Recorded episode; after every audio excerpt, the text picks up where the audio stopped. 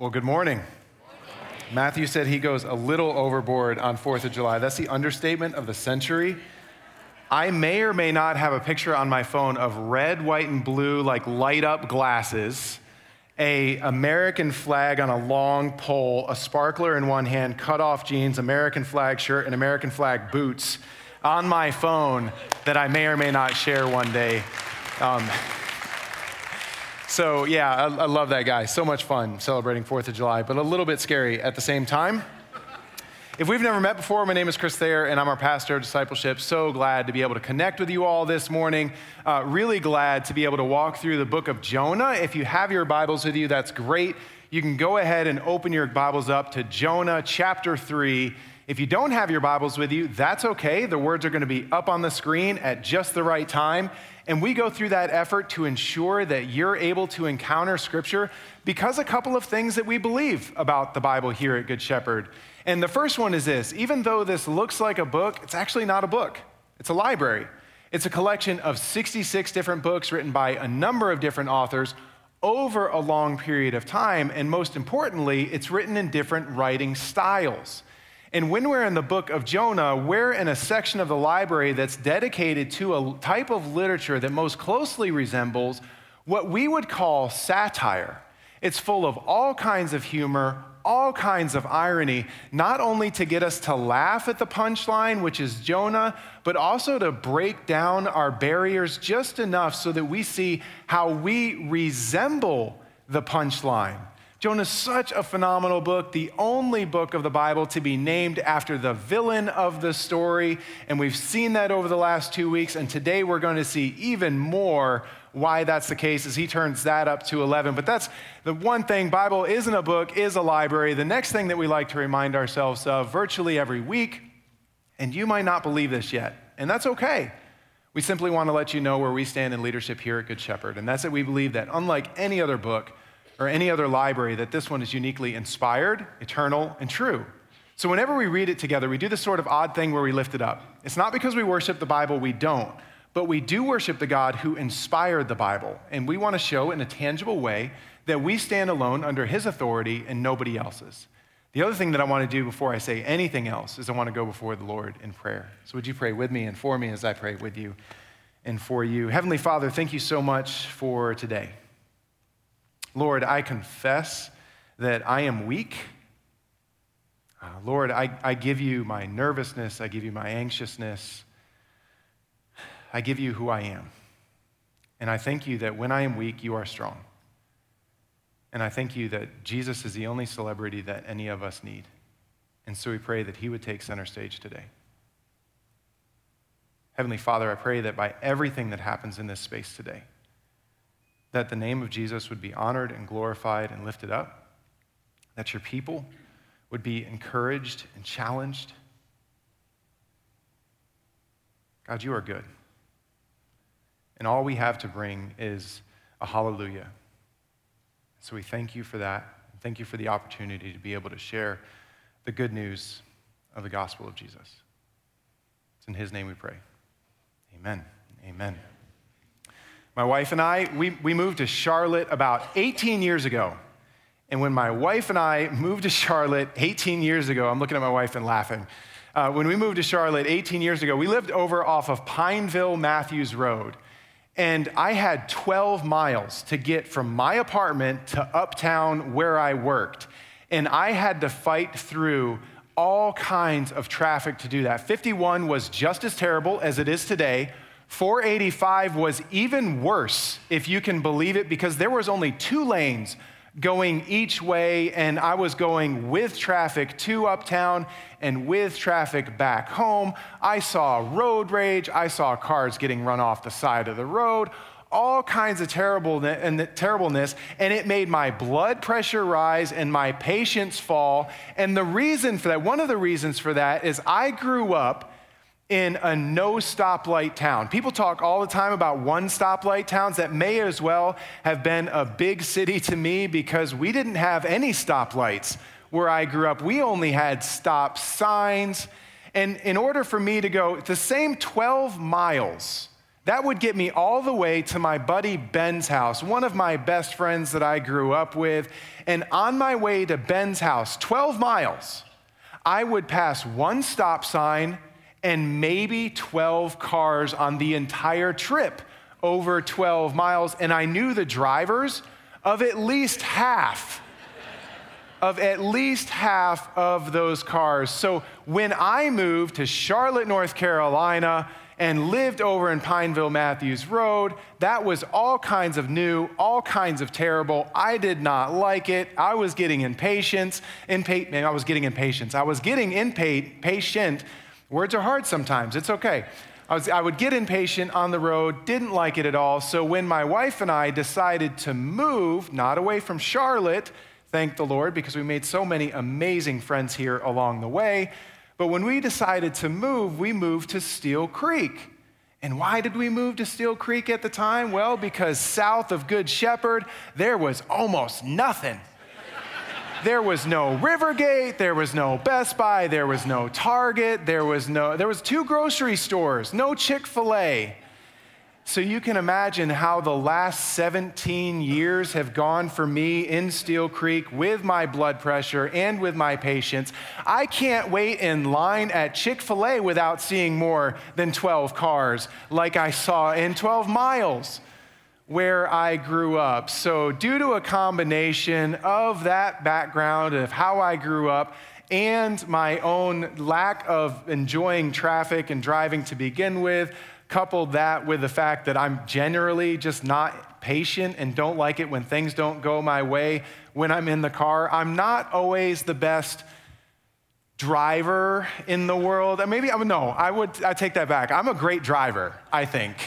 Uh, my wife might disagree with you, but I'm not always patient with other drivers on the road. So, for instance, my wife and I, we went to Target on one Sunday after church. And if you want to find a way to lose your religion after going to church, that's the way to do it.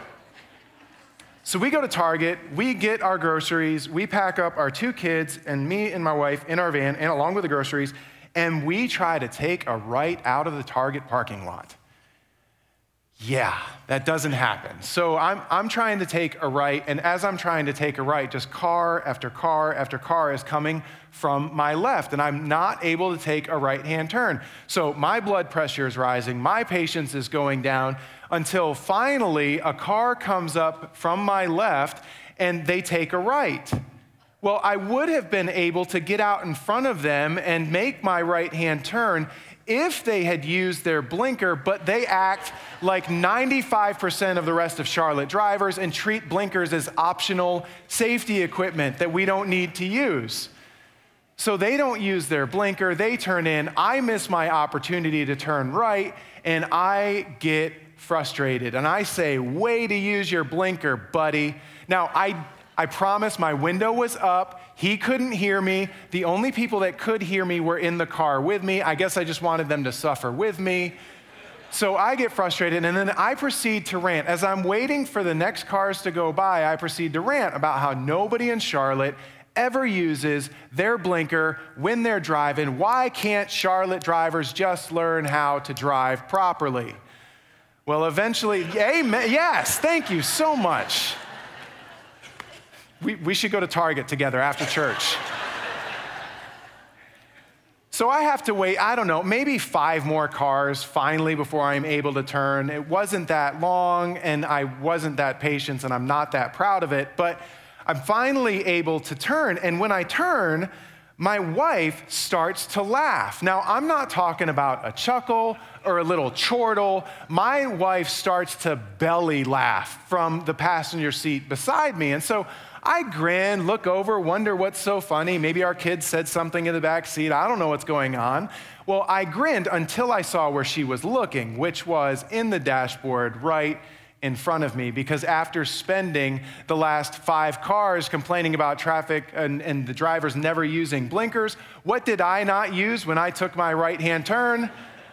my blinker. That's right, whoever said it over here.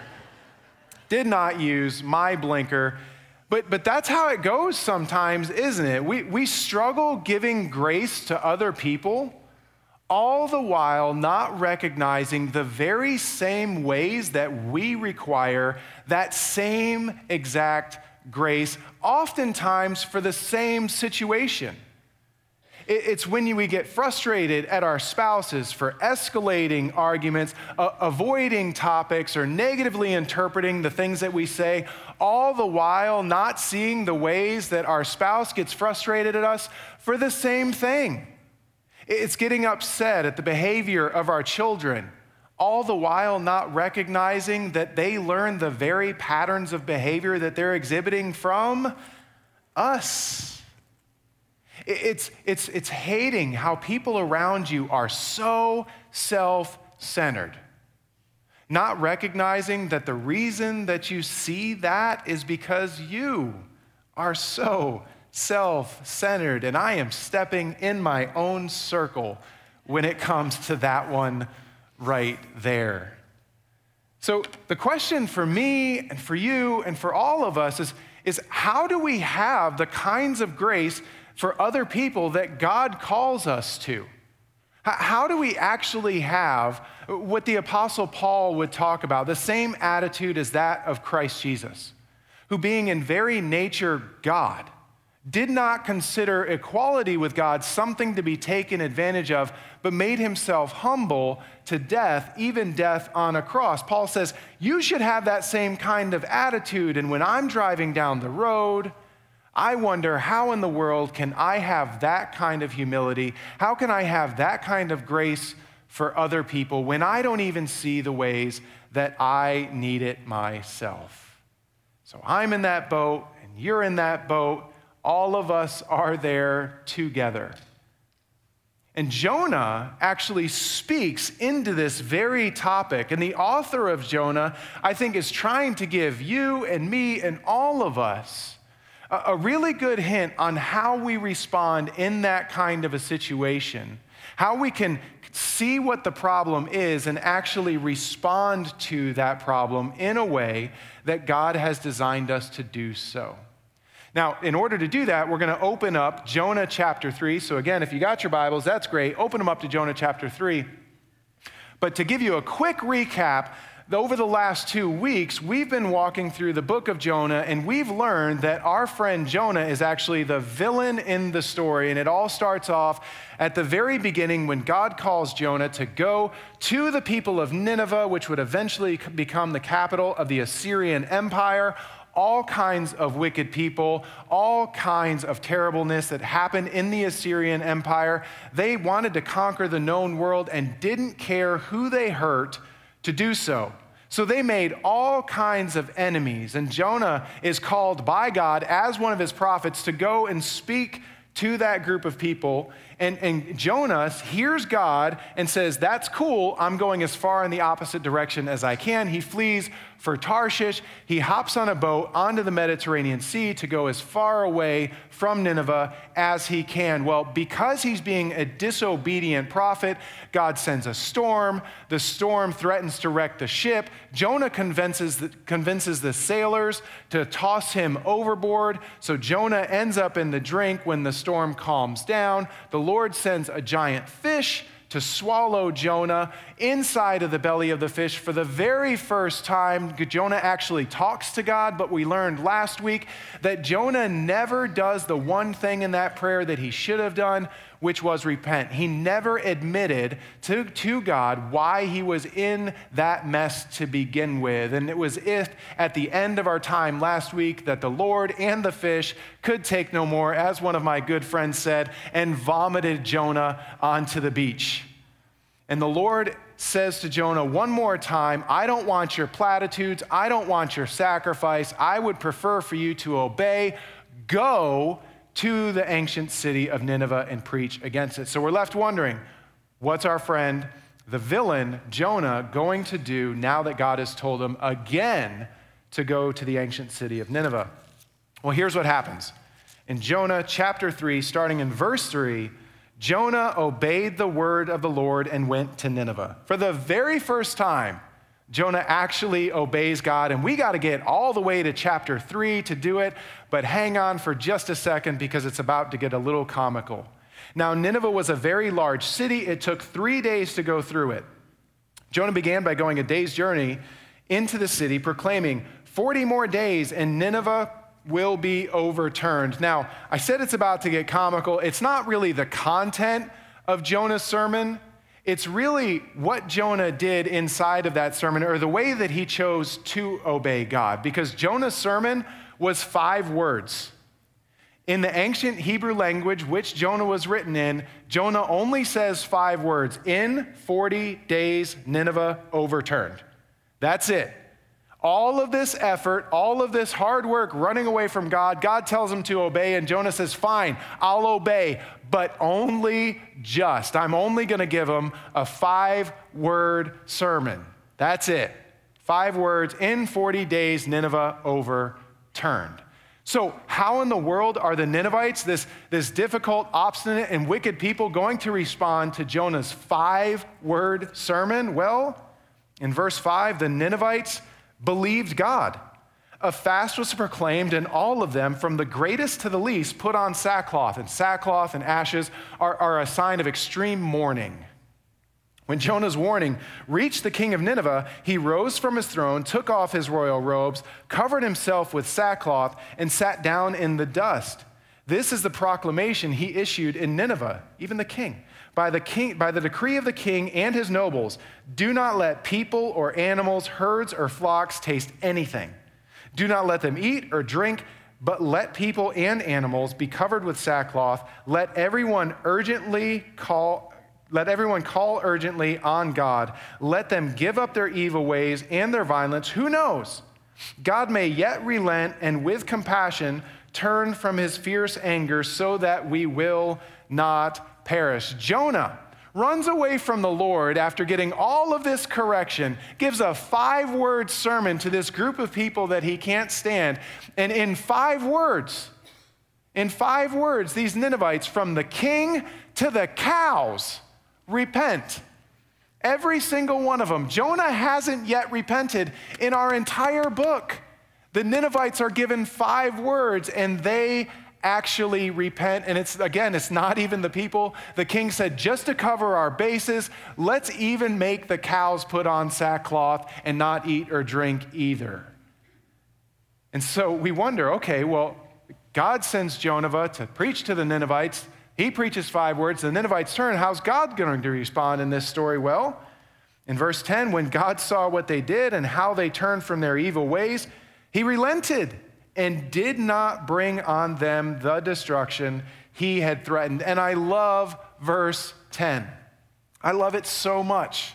And why do I love verse 10? I love verse 10 because one of the questions that I get all the time about the library that we call the Bible, people come up to me all the time and they say, Hey, Chris, how come how come God is so full of wrath and anger in the Old Testament and grace and mercy in the New Testament? And what verse 10 shows us is that, at the very least, part of the answer to that question is that we don't read or do a good job reading our Old Testaments. Because there's pictures of God's grace and God's mercy all throughout Old Testament and New Testament. God is not schizophrenic. I want you to hear that. God is not schizophrenic. He's not a different God in the Old Testament than he is in the New Testament. God is a God of grace and mercy and compassion and justice and holiness in the New Testament and the Old Testament. He doesn't change from one season to the next. It wasn't like God said, Well, let me, let me get to Jesus, and now I'm going to decide to be gracious and compassionate to everybody. No, He's always been a gracious and compassionate God. That's why He set up everything the way that it was to begin with, so that it would culminate and reach its climax in the person of Jesus. God, full of all kinds of grace, all kinds of mercy, when the people turn to Him. so we see that in the Ninevites. Chapter 4, verse 1. How's Jonah respond to all of this? But to Jonah, this seemed very wrong, and he became angry. He prayed to the Lord. I hear chuckles. This is great because this is it's comedy. All kinds of all kinds of humor, all kinds of irony. He prayed to the Lord, "Isn't this what I said, Lord, when I was still at home?" This is what I tried to forestall by fleeing to Tarshish. I knew that you were a gracious and compassionate God, slow to anger and abounding in love, a God who relents from sending calamity. Now, Lord, take away my life, for it is better for me to die than to live. So we learn for the very first time why Jonah never wanted to go to Nineveh in the first place, and the reason he didn't want to go to Nineveh had everything to do with the fact that he would rather see Nineveh burn than to see the people turn to the Lord. Jonah hated the Ninevites so much, so much that he said, I don't want to go preach to the Ninevites because if they turn, God's going to show compassion. That's who God is, that's his character, that's his heart, and I don't want any piece of seeing God's grace go to the Ninevites. So, how does God respond to Jonah's temper tantrum? Well, he asks him a question. But the Lord replied, Is it right for you to be angry? Is it right for you to be angry? And Jonah's response is deafening in its silence because he doesn't answer God's question at all. Can we just admit that if God asks you a question and you don't give him an answer, you're probably not in a great spot to begin with? So then, what does Jonah do? Well, in verse 5, Jonah had gone out and sat down at a place east of the city. There he made himself a shelter, sat in its shade, and waited to see what would happen to the city. I love this. Jonah goes and grabs a bag of popcorn. He says, I'm going to hang out up here on this hill and just hope that maybe I got things wrong. Maybe, maybe something's going to happen to this city. Anyway, I'm just going to hang out here and I'm going to watch just in case God chooses to change his mind or the people mess up again, because I'm really hoping, I'm really hoping that something is going to happen to these Ninevite people. So, how does God respond to all of that? Well, God decides to give him an object lesson. Then the Lord provided a leafy plant, made it grow up over Jonah to give shade for his head to ease his discomfort. And Jonah was very happy about the plant. But at dawn the next day, God provided a worm, which chewed the plant so that it withered. When the sun rose, God provided a scorching east wind, and the sun blazed on Jonah's head so that he grew faint. He wanted to die and said, It would be better for me to die than to live. So Jonah throws a temper tantrum, pounding his fists like a, like a toddler. In verse 9, but God said to Jonah, Is it right? For you to be angry? Asked that same question, but now he asks it about the plant. Is it right for you to be angry about the plant? It is, Jonah said.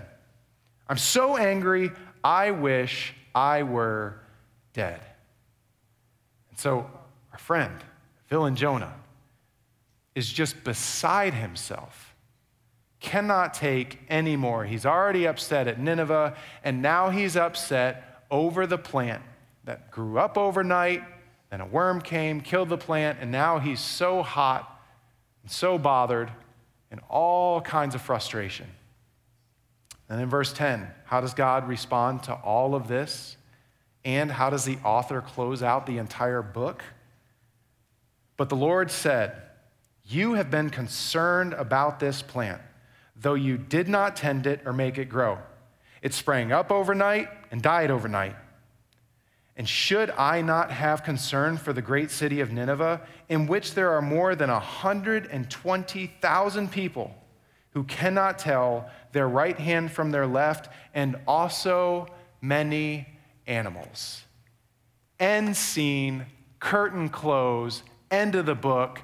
And I think that it is absolutely brilliant and masterfully done. God gives Jonah an object lesson with the plant.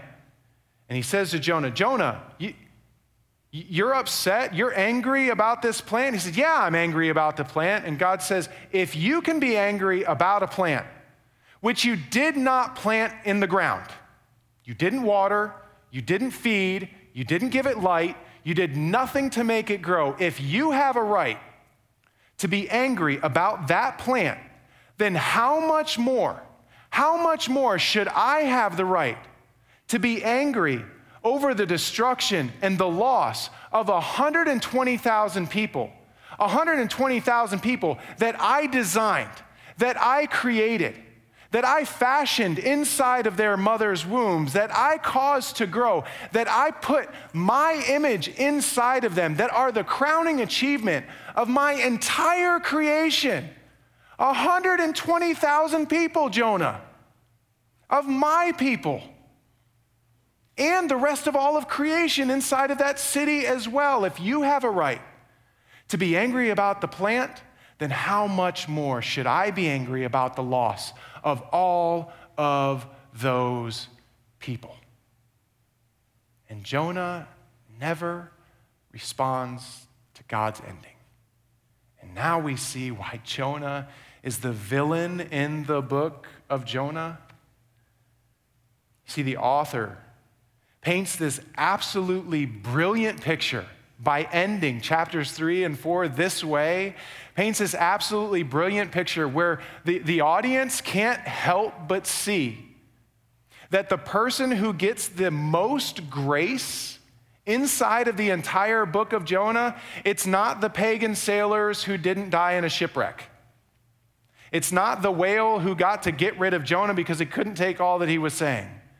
It's not the Ninevite people. It's not the Ninevite king. It's Jonah himself. Jonah's the one in the book that receives the most grace because Jonah is constantly, constantly rebelling and turning against God, constantly pushing back, constantly avoiding, constantly running away from everything that it is that God wants him to do in the way that God wants him to do it. And we, as the audience, can't help but be struck that this man, who requires so much grace from God Himself, gets upset at the very grace that God is giving to other people. And I can't help but realize that the author is trying to tell you and me and all of us this you will struggle giving God's grace until you see the grace God is already giving you. You will struggle giving others grace until you see the grace God is already giving you. Because the great lie that we all tell ourselves as we step into our circles and we see the ways that, that we don't live the way that we're supposed to, one of the things that we so often do is we try to white knuckle it. When, when I get in the car, I try to think, okay, well, I can't get frustrated. Don't get frustrated. Don't get angry. Don't get angry. Don't get angry. And, and I try to come up with enough of this thing inside of me that's going to overcome this frustration that I have around being in Charlotte traffic. And it sounds silly, but the reality is it, it, it, it shows something that's not good and healthy inside of me because I don't have grace for other people on the road. And so I try to white knuckle it. And, and what the author of Jonah is telling me and telling you and all of us is that the, the secret to unlocking grace for other people isn't inside of you, it's in the grace that God is giving you, it's in Him. You see, we can't do enough on our own. We can't overcome the sin that so easily entangles every single one of us on our own. If we could, then the Heavenly Father should turn around to His Son right now and say, I'm sorry, because there was no reason for me to send my Son Jesus. But He did. He sent Jesus to overcome sin, to overcome death, to give us all kinds of grace. And when Jesus and other authors of the New Testament would talk about that kind of grace, the way that they would talk about it is, is, is kind of hey, if God's given you that much grace, if God's overcome you, then how can you not show grace to other people around you? You see, the, the first step in giving grace to other people is, is recognizing all of the ways that we need it ourselves. To recognize that we're not perfect, that we need help, that we are broken. And when we recognize the kind of grace that God's giving us, and if He's saved us from that much, then, then how can we not have grace for others around us that need it? You'll struggle giving others grace until you see the grace that God is already giving you. And one of the ways that this has worked out for me is, is with my stepdad. When we were growing up, when, I, when we were growing up, when I, when I was growing up, I had all kinds of struggles with that relationship. Because I only saw it from one side. I always assumed that, that any area that me and my dad, we, we butt heads, I, I assumed that from his side that it was, it was willful ignorance about what I wanted in the relationship, or, or, or, or even worse, maybe it was contempt for me. And then I grew up and I had kids. And now I see all of the ways that I don't have it together. I thought my dad had it together.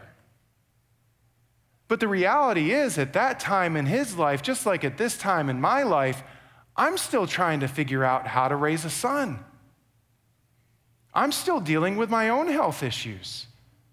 I'm still unpacking the things that I learned from my father. And, and guess what? He was doing the same thing. He was struggling with how do I get through providing for my family? when things aren't going the way that I expected them to? How, how can I unpack the passing of my parents? How can I unpack how my father raised me and how I grew up? And, and what should I pass on and what should I not pass on? Now, does that mean I'm not responsible for my actions with my kids or that he's not responsible with me? Absolutely not. We're responsible for how we respond to our children, but the reality is now, looking back, I've got so much grace for my dad. It's one of the reasons why he's one of my best friends and mentors now. You struggle giving grace to others until you see the grace God is already giving you. So, where is it for you? Is it in your marriage? You need to see the ways that, that you need grace from the Lord and from your spouse so that when your spouse needs it, you're willing to give it to them? Is it with your kids? Parents? Is it with your parents? Is it with your coworkers? Is it with drivers? Charlotte roads? You'll struggle giving grace to others until you see the grace God is already giving you. Let's pray. Heavenly Father, thank you for your goodness and your kindness. Thank you for all of the ways that you give us your grace. Lord, I pray that everybody in this room, that we would all learn from the life of Jonah that we would see the ways that our own lives require your grace, so that when we're in a position to need to give grace to others, we give it freely. Not because of what we've done, but out of an overflow of the love that you've poured into us and the grace that you've given us. Teach us. Teach us to rely on you. Teach us to rely on your grace so that we can give grace to others. We love you and we praise you. In Jesus' name, amen.